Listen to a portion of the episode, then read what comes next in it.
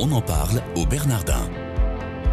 Une production Radio Notre-Dame avec le Collège des Bernardins. Une émission présentée par Sabine de Rosière. Bonjour à tous, soyez les bienvenus dans votre quotidienne. On en parle au Bernardin. J'ai le plaisir de recevoir aujourd'hui Jean-Pierre Mongon. Bonjour monsieur. Bonjour. Monsieur, vous êtes un homme du luxe. Tout à fait. On peut le dire. Votre vie professionnelle s'est donc construite en tant que consultant en développement d'entreprise dans ce secteur des produits de luxe en France et à l'étranger. Vous êtes également fondateur du Master international du luxe à l'école ISTEC, c'était il y a 15 ans, bientôt 16, où vous formez des, des étudiants euh, de Master 2. Et puis, euh, depuis 2008, vous êtes guide au Collège des Bernardins en français et en anglais, tout en y suivant euh, des cours d'enseignement religieux et des ateliers d'écriture. Qu'est-ce qui fait passer comme ça un homme du secteur du luxe au Bernardin? Ben, le, luxe, c'est la, la lumière, la qualité, la créativité. Et euh, ce que j'aime au Collège des Bernardins, qui est un lieu de, débat et qui est un lieu également où on donne un sens à la vie, euh, le luxe donne vraiment un sens et une motivation aux étudiants et à moi-même depuis 40 ans.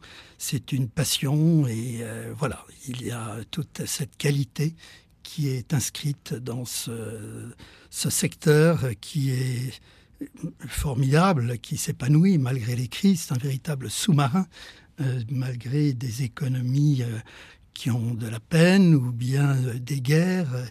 il passe au travers de tout. Racontez-nous comment vous y êtes arrivé au collège.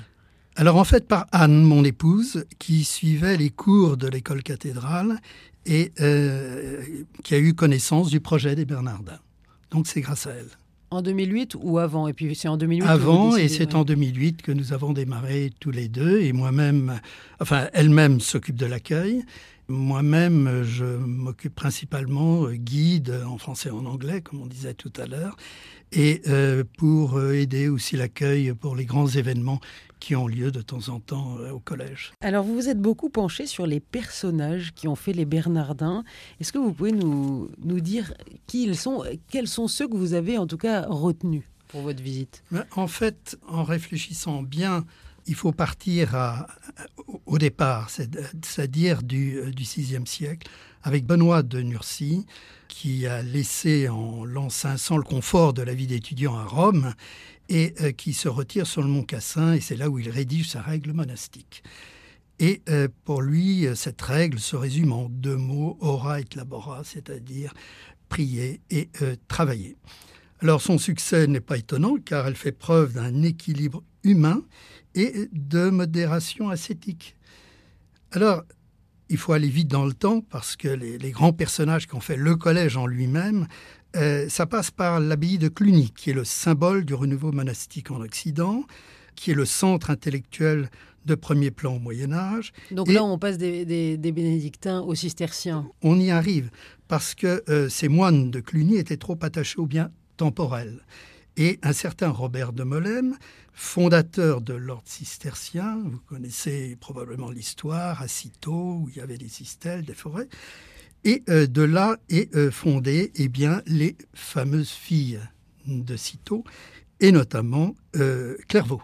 Alors, Clairvaux, fondé par Saint Bernard, qui est le promoteur de l'ordre cistercien. Et qui est devenu une prison. Hein. Et qui est devenu une prison, mais qui redevient maintenant, avec le ministère de la Culture, euh, partagé, nous l'avons vu l'année dernière, pour, euh, en 2015, pour les 900 ans de euh, Saint Bernard. Et là, c'est merveilleux parce qu'on a vraiment les, bases de la spiritualité cistercienne, qui est une spiritualité incarnée de, de paix intérieure et de silence, propice à la relation avec Dieu. Donc, tout doit y conduire, l'architecture, l'art, les manuscrits cisterciens, et euh, cela donne un style pur et dépouillé. Alors, passons au fondateur. Un siècle plus tard, après euh, Saint Bernard, Étienne de Lexington, qui est euh, issu d'une famille noble anglo-saxonne, étudie à Paris l'art, ensuite la théologie à Oxford, euh, il est euh, entraîné par euh, son frère au monastère de Coire, à l'île de White, et ensuite devient abbé à Stanley, qui est lié à l'abbaye de Savigny en Normandie. À la suite de quoi il devient abbé de Savigny et en 1243, il est abbé de Clairvaux. Et c'est là où il était convaincu de l'importance de la formation et des vertus de l'enseignement universitaire. Les franciscains et dominicains étaient déjà présents.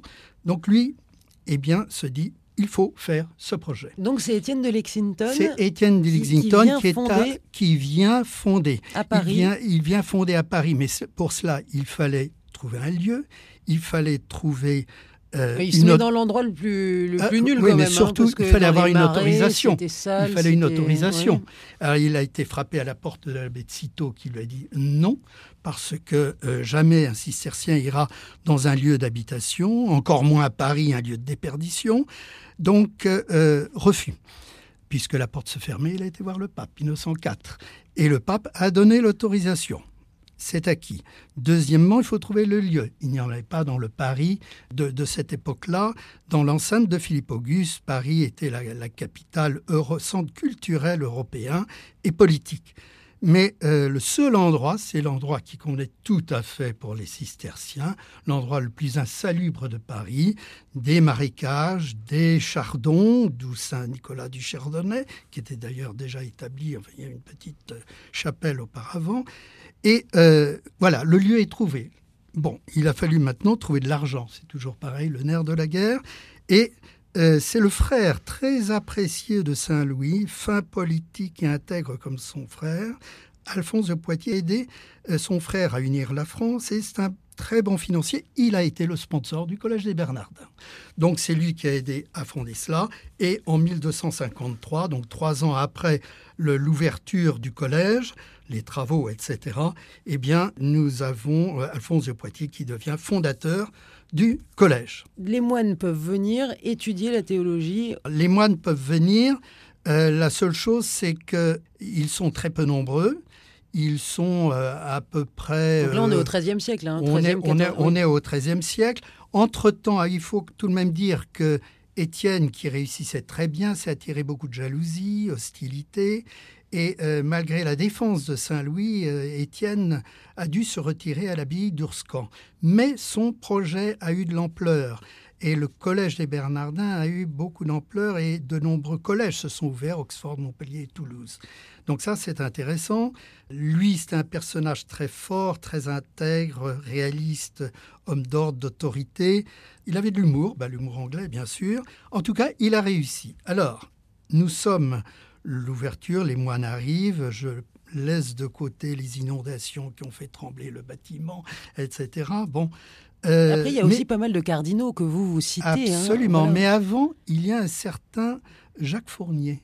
Or, Jacques Fournier, Benoît XII, ce Jacques Fournier a été élève au Collège des Bernardins, au Collège Saint-Bernard à l'époque, et il, euh, il nommé abbé de, Fontfro- de Fontfroide. C'est le fameux moine cardinal blanc, parce qu'il s'habillait toujours en blanc quand il est devenu cardinal. Il a gardé son habit blanc. Il devient pape également. Très amusant parce que c'est un faux modeste et nouveau pontife. Il déclare avec humour le jour de son élection Vous venez d'élire un âne. Et croyez-moi qu'il n'a jamais été un âne, il a été au contraire un grand réformateur et un grand bâtisseur, notamment au Palais des Papes. Et euh, c'est lui qui fait construire l'église du Collège des Bernardins, dans le bon sens des églises Est-Ouest. Donc un Mais siècle qui n'existe plus aujourd'hui. qui n'existe malheureusement plus, mais on a la sacristie. Alors, je, je garde toujours les Benoît. Saint-Benoît, euh, nous avons Benoît XII, mais c'est un Benoît XVI qui est venu en septembre 2008. Et ça, c'est intéressant parce qu'il a eu un grand moment. On est un grand moment de paix au milieu de la diversité des hommes, euh, toutes les académies, les membres de toutes les religions, les médias. Euh, il a fait une conférence brillante sur le thème du monachisme et, la règle aura et labora. Je termine avec les cardinaux qui ont été Richelieu et La Rochefoucauld, qui ont fait croître le, euh, nombre de moines cisterciens. Et il y a un moine très important, le moine Gunther également, qui est un Allemand, pour montrer que c'était européen. Le collège était très européen.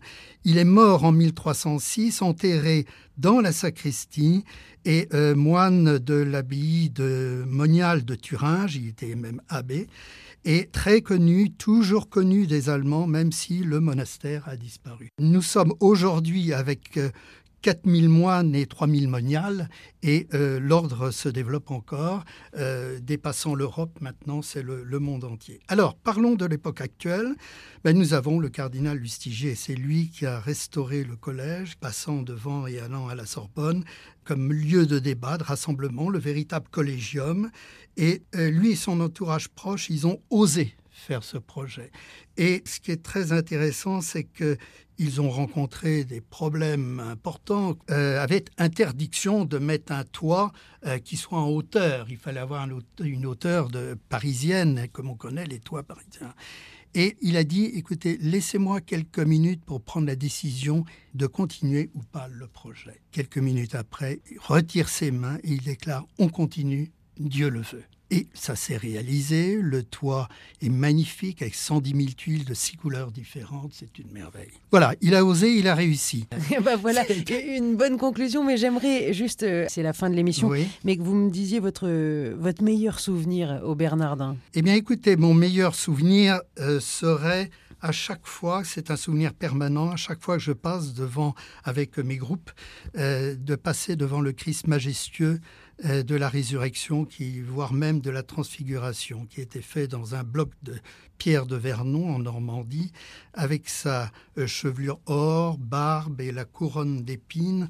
C'est une beauté artistique, c'est une représentation de Dieu fait homme euh, par un Christ de deux mètres de haut, la tête légèrement penchée qui vous regarde, avec ses yeux encore bleus et ce visage qui vous parle. N'ayez pas peur, Dieu est toujours avec vous. Jean-Pierre Mongon, merci d'être venu dans cette émission nous présenter un peu ce que vous faites. Vous êtes guide au Collège des Bernardins et on l'a bien senti, vous êtes passionné quand nous vous en parlez. Absolument, comme dans le luxe. Merci beaucoup. merci, chers auditeurs, euh, de votre fidélité et je vous souhaite à tous une excellente journée.